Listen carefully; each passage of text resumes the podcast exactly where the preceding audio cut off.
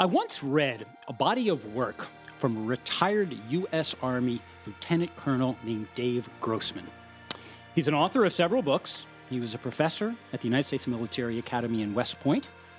And he writes on the psychology or the psychological effects of violence for people who are often forced to kill in their line of duty. And his research is focused on the professions you might think soldiers and police officers. And in his work, he describes the world as being comprised of three kinds of people. First is what he calls the sheep. And he doesn't talk about sheep in any kind of insulting or to express contempt or disapproval.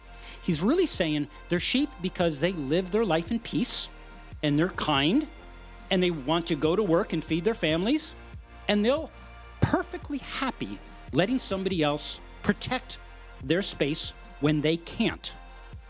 The second kind of person he talks about are the wolves. They're the bad guys. And that's less than 1% of the population, but they can wreak havoc when they appear.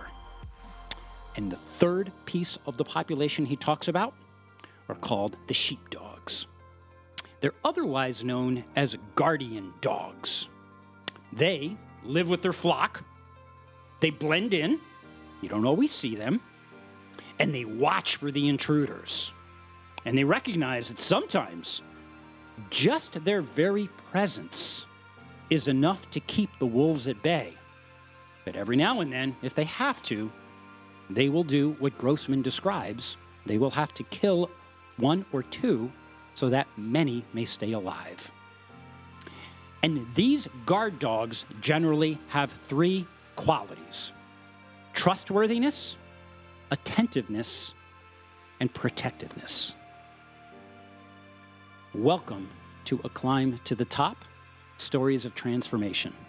I'm Chuck Garcia, and this introduction leads us to this evening's guests. And what I talk about is this evening's guest's life's purpose, which is My life's purpose is to protect the sheep from the wolves. welcome Matt Miraglia to the show. Matt, it's great to have you here. It's a pleasure, Chuck. I'm so happy to be here. I made this introduction because when I met you several years ago, I don't think you had to say that. You just were that. Where did that come from? There's no way for me to really pinpoint it. I can look back now and I can give you examples and life experiences, but everything that, is, that has occurred in my life from early childhood, I would even say as young as age 10 to present day, has led me uh, to be living my life's purpose, and that is of protector. But where did that come from? As a young age, you thought what? It's it's hard to know. I knew at age ten I was at a, a parade with my parents, and there was a policeman on the corner. And like every child, I was you know uh, curious, and I wanted to go over and meet the policeman. And I went and shook his hand, and I remember I was, you know, and, and it was from that day on I said, you know, I'm going to be a police officer when I grow up. And you know, that's you know, when we're children, we think, oh, we're gonna we're gonna be a truck driver, a police officer, whatever it is we think we're going to be. And it never changed uh, through you know, elementary school, middle school, and even into high school, I knew that one day I would be a police officer, and uh, that's what I ended up doing as uh, part of my life's journey. And where were you a police officer and what, what aspect of policing did you do? So I, I had a very unique police career. I, um, you know, after I got out of the Marines, I ended up joining the police force uh, first in the District of Columbia in Washington D.C. Uh, I was later um, led to kind of come up here to the New York City area, and I retired out of Westchester County, New York. Um, I retired in 2012. I was a detective, and my last few years on the police force, I worked in uh, counterterrorism intelligence. Wow, uh, but you are, what I know about you, you are missing another aspect of protection that is important to our troops abroad. Tell us about that experience. Yeah, so in high school, um, something led me to just want to join the military, and uh, there was no reason for me to do it. Uh, it was a time of peace, and then, of course, Desert Storm happened uh, shortly thereafter. But uh, it was uh, there was something in me that really cherished what our country's all about, and I, I wanted to join the military, and so I, I went to a recruiting office and I said, well, let me try to find the most challenging branch of the service. So I joined the United States Marine Corps. Wow, Semper Fi. Semper Fi. Then you joined, and how long were you a Marine? So I, I did six years in the Marines, and uh, I had an interesting job. I was a nuclear biological chemical weapons specialist, which um, really can't, at the time, I didn't think I would be able to apply it to the civilian world, but uh, I was uh, mistaken. Uh, that That's a good skill set to have.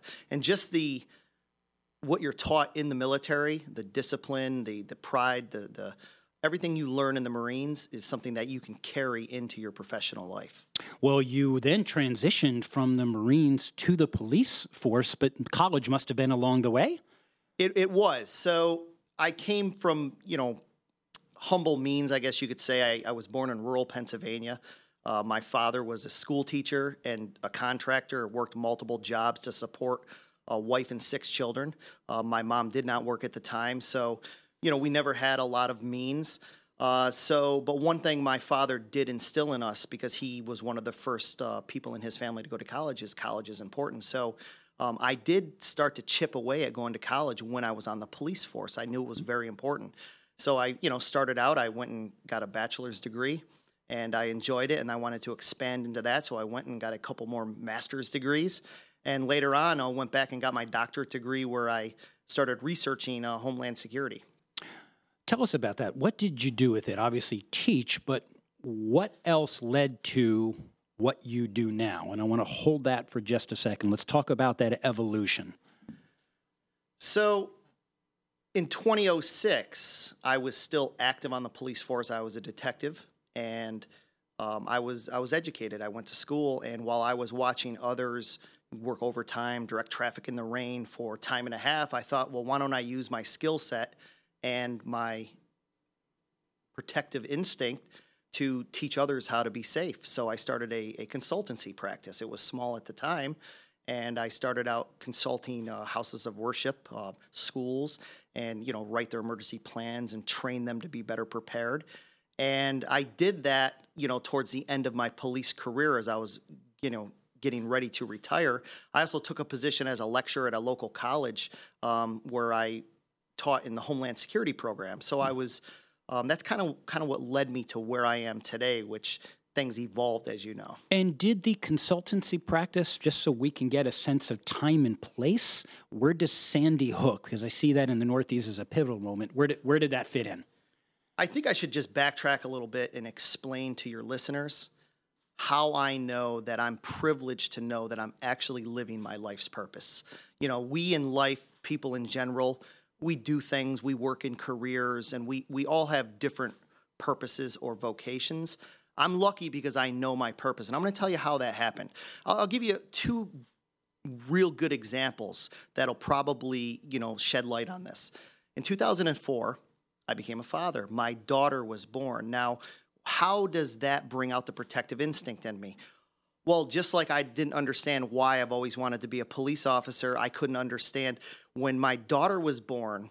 It's the only way I could describe it is there was like a fountain of unexplainable love went off inside my body and I became this super protective person. My wife will tell you I when my daughter was an infant, I was holding her constantly. I used to get up three, four times a night, even in between bottle feeds. And I used to just go over to her crib and put my hand on her chest. And, and I was just, there was something really about being a father that changed me. And it made me realize, wow, I need to protect my daughter. And I ended up having two more children and I have a wife. So I was a very protective person. And then something happened uh, in 2013, which I would say would be the point where it brought me to realize my life's purpose. I was driving in my car and I heard a radio. It could have even been this station. I heard a radio. I heard it come over the radio um, that there was uh, police were responding to an elementary school in in Newtown, Connecticut, and there were reported several fatalities of very young children.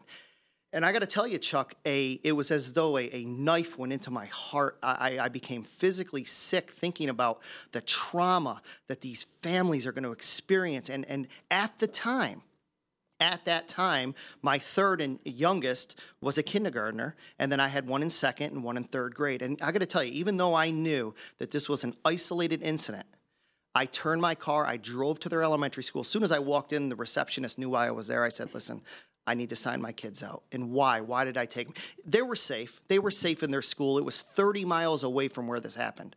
But I wanted them around me because I was just so upset by what I was hearing over the news. So I drove them home and, you know, they were playing in the living room and in their playroom. And I'm watching this horrific event unfold on the news. And I looked at my children and I thought about my life and I thought about what I do. And I thought about even the consulting practice I had. And I said to myself, my job is to protect the sheep from the wolves. The most vulnerable sheep are the children. And that was that was the pivoting point. Now, the challenge though, here's where things got challenging is I was limited in scope on how I could do that. How, and I was offered many opportunities. I was offered um, large salary jobs, but I always felt, in a way, stifled or, or almost um, trapped to one organization. I wanted to, um, I don't want to say save the world, but I wanted to protect the sheep, all the sheep. How could I protect people? And I got thinking in my brain, and I knew right then and there on that day on that couch, I needed to do something different and take what I'm doing and, and all my experience, all my research, everything I've learned, everything I've done. How do I bring it to a larger audience? And then it just came to me. I can't explain it.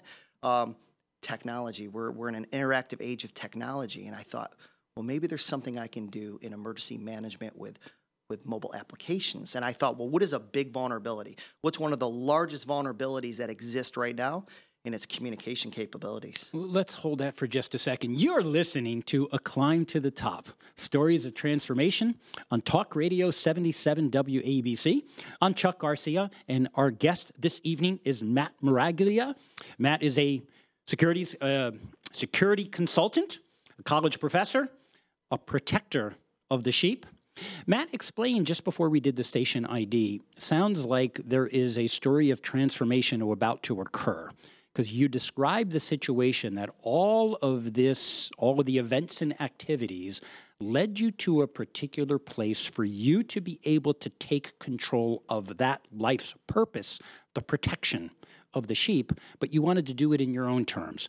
Talk to us about the evolution and what you ultimately created. So, my my consulting practice up to that point was dealing one on one with entities, schools, houses of worship, and and really doing a wonderful job making them safer. But I was limited. We live in time and space. I was limited to one day I would be here and one day I would be there.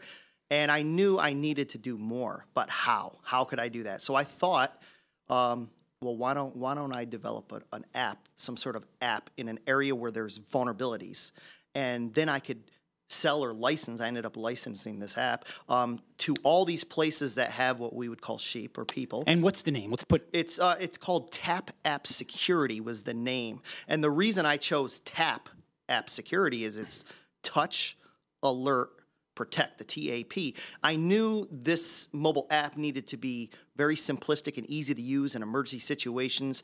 What's most important during you know imminent threats and emergencies is to communicate instantly and horizontally with as many people as possible.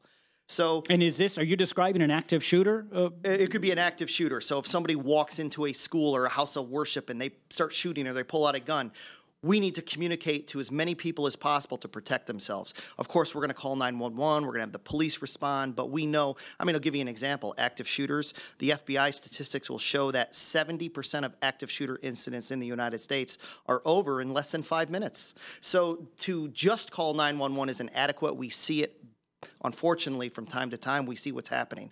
So I, um, now, I'm not a developer. Here's what's ironic. Um, I'm not a developer, so I sought out the advice of somebody who is a um, one of the best software engineers I've ever met. I mean, he develops apps for Major League Baseball and large Fortune 100 companies. And I sat with him and I said, "Listen, I have this idea. This is what I want to do." And he goes, Matt, I can put you in two, 10,000 locations at the same time. And I go, What do you mean? He goes, Well, everything you're telling me about what you want to do with your app and your, he goes, Well, you're just what I was saying before. You're limited to day one, day two. Well, by having a mobile app, we can take that and now we can license it out to thousands of people and you can keep thousands of people safe at the same time.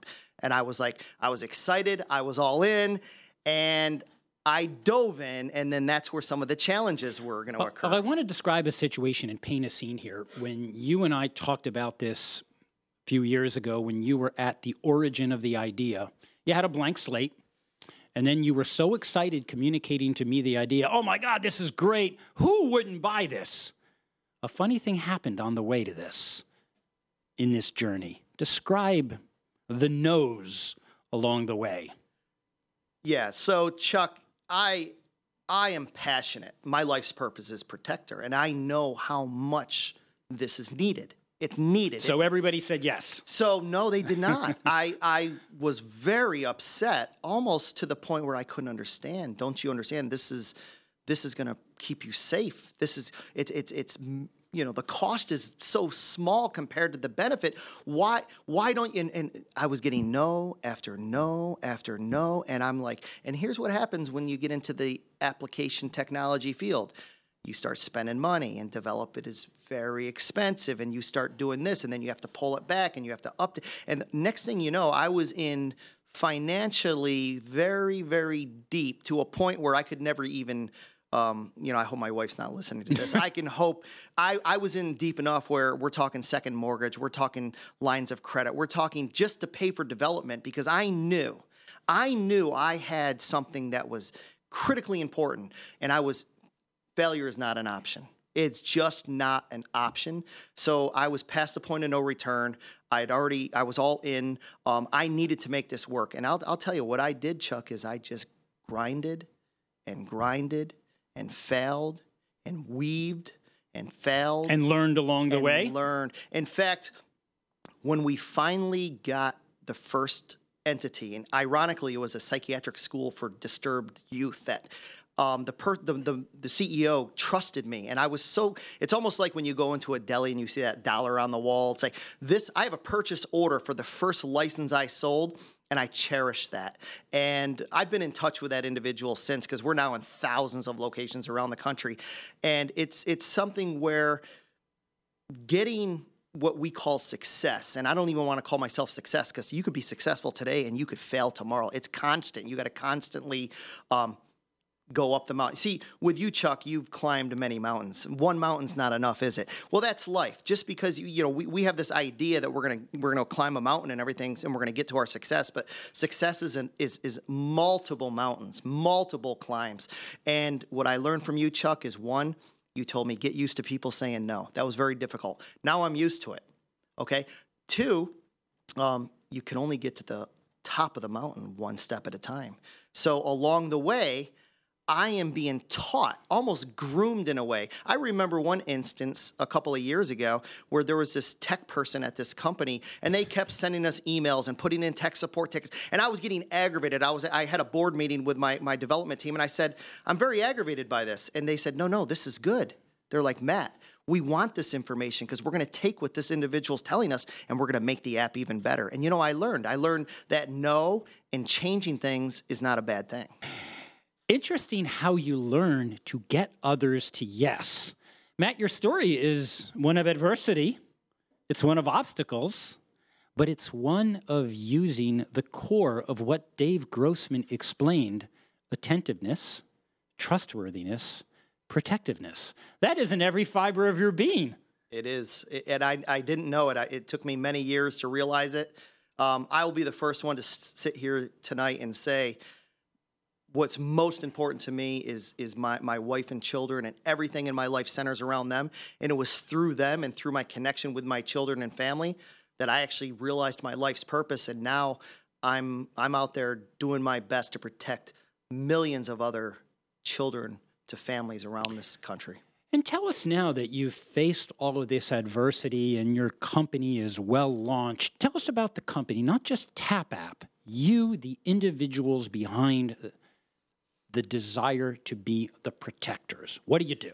Well, that that's a prerequisite. Anytime that I hire anyone, they they need to during the interview process um, establish to me that they have passion and they are doing this because they really believe in it. Right. I'm not interested in people that aren't interested in really protecting the sheep from the wolves. So Mm-hmm. I, I seek out what Colonel Grossman calls those sheepdog, okay? Right. But we have a diverse group of individuals. We have developers and software engineers and everything that makes a company run, but it all works towards the same mission, and that is the mission is always to protect.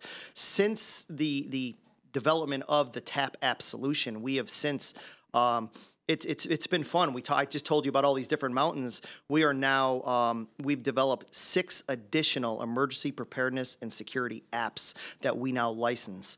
Um, so it started with one, and it has now turned into six.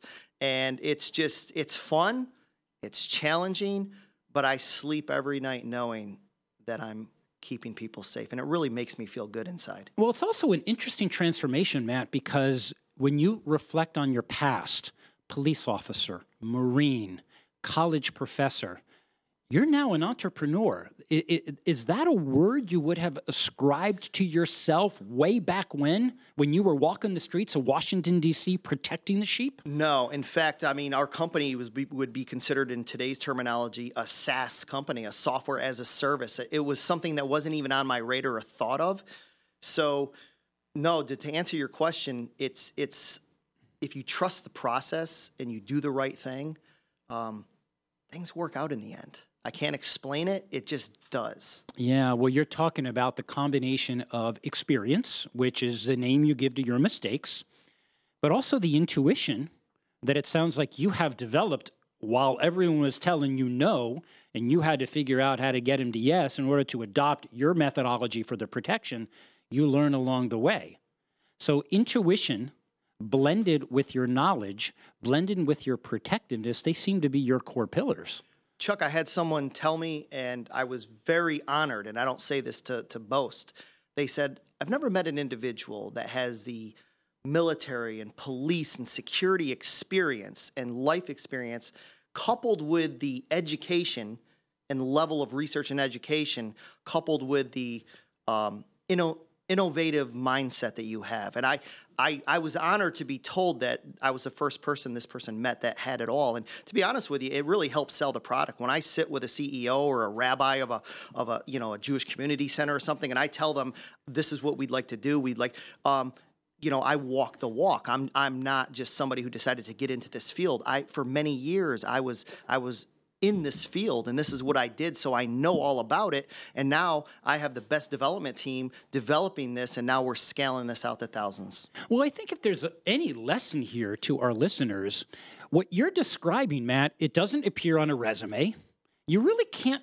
You can put it on your website, but it, it people are going to feel what is in every fiber of your being. That this isn't just talk. This isn't just hey, I have something I can sell you. This is who you are at the core of Marine police officer and protector. It is. Chuck, when I walk into a school, for example, and I look at these little children walking down these hallways, I literally consider as though they were my own. I want to protect them like they're my own.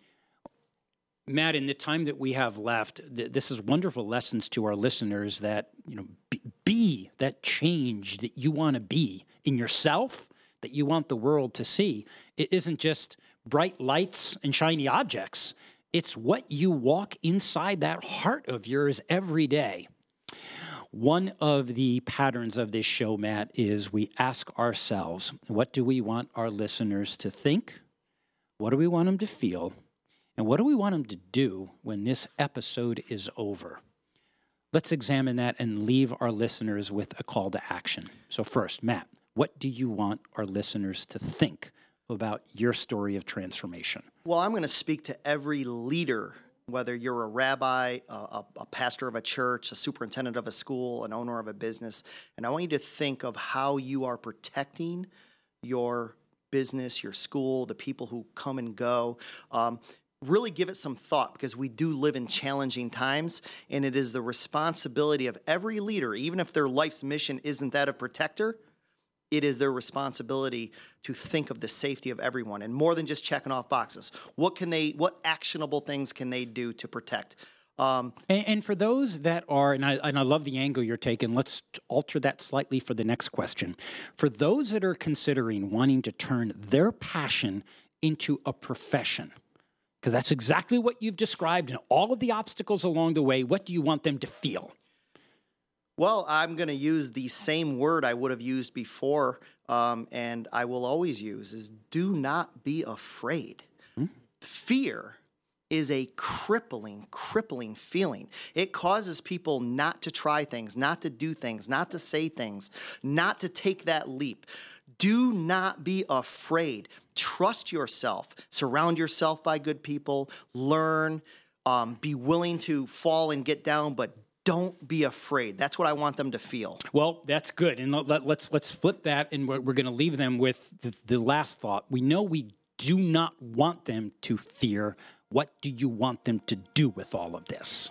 So I don't want them to listen to this show tonight and say, "Well, that was really interesting," and then push it aside. Hmm. Um, it's a call to action. To, you know, I have a statement I've coined. It's safety is the opposite of fear.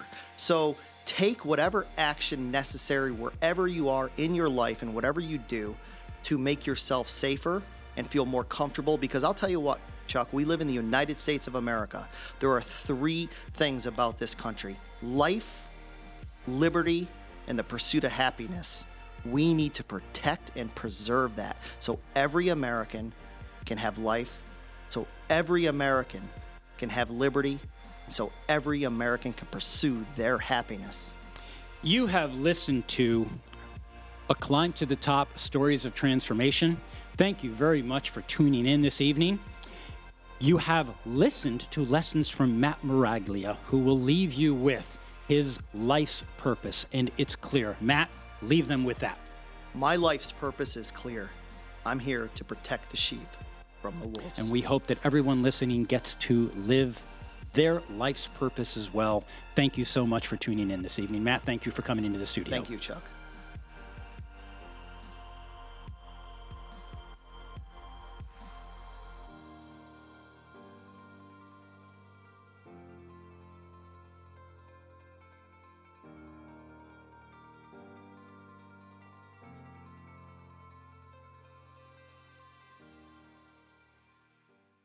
This podcast is a part of the C Suite Radio Network. For more top business podcasts, visit c-suiteradio.com.